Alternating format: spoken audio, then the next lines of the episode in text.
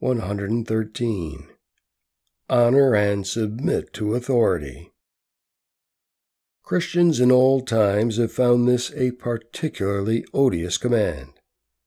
Many today manufacture a variety of justifications why, in this or that case, Christians are not obligated to heed the strict letter of its requirement. It's not a simple matter of justifying jaywalking or exceeding the speed limit. Our entire perspective of government, authority, and respect for civil leaders has been contaminated by deep cynicism and silent anger.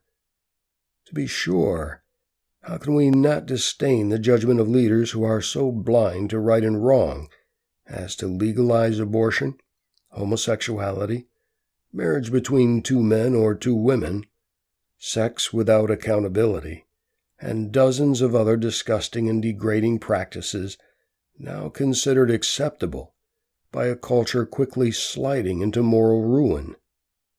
Perhaps the worst of it is that the world's governments are not only legalizing such perversions, they are mandating that children be taught that they are normal lifestyle choices.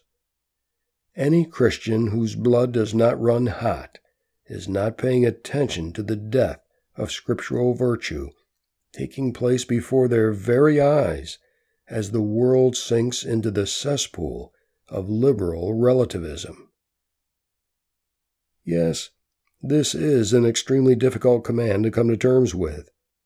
How do we honor those blind guides who are in authority in our governments, courts, schools, universities, and businesses? Yet Paul's words are indisputable and stringent. Honor and submit to authority. Is this a command to which we can simply turn a blind eye as if it is not there? Let us pause a moment to consider the situation when Paul said that Christians were to be submissive to rulers and authorities. Titus chapter 3 verse 1 and let every person be subject to the governing authorities. Romans chapter 13 verse 1.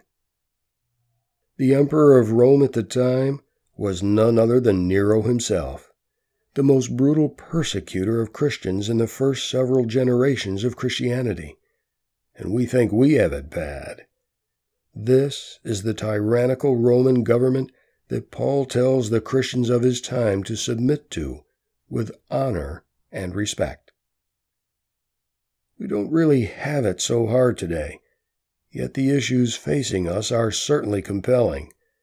They tax to its limit the integrity of our love for truth. It is simply not possible for a thinking, truth loving individual to honor one who calls wrong right, and then who forces that wrong to be accepted as normal by an entire culture.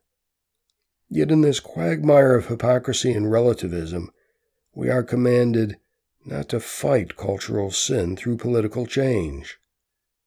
This is perhaps the most difficult aspect of the command. Everything in us wants to engage our energies in crusading against the outrages around us. But neither Jesus nor the apostles sanction making such causes our focus. Rather, they persistently bring us back to first causes, to conduct ourselves with quietness, respect, honor, and love.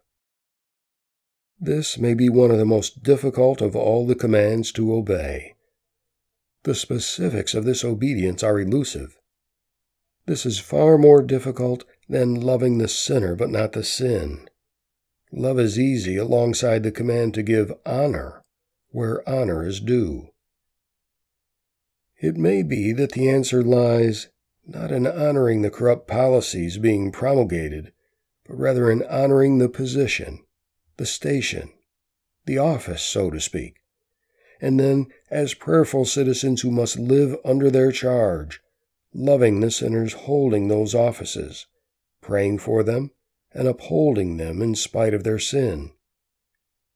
I offer this perspective, however, only as a struggling wayfarer whose practical grasp of this command is shadowy at best and admittedly incomplete. Let every person be subject to the governing authorities, Pay all of them their due. Taxes to whom taxes are due. Revenue to whom revenue is due. Respect to whom respect is due. Honor to whom honor is due.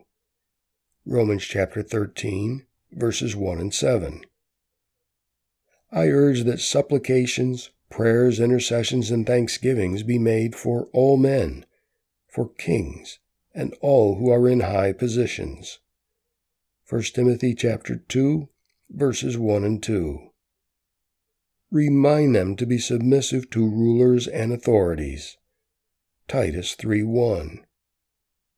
Be subject for the Lord's sake to every human institution. 1 Peter 2:13 Honor the emperor. 1 Peter 2:17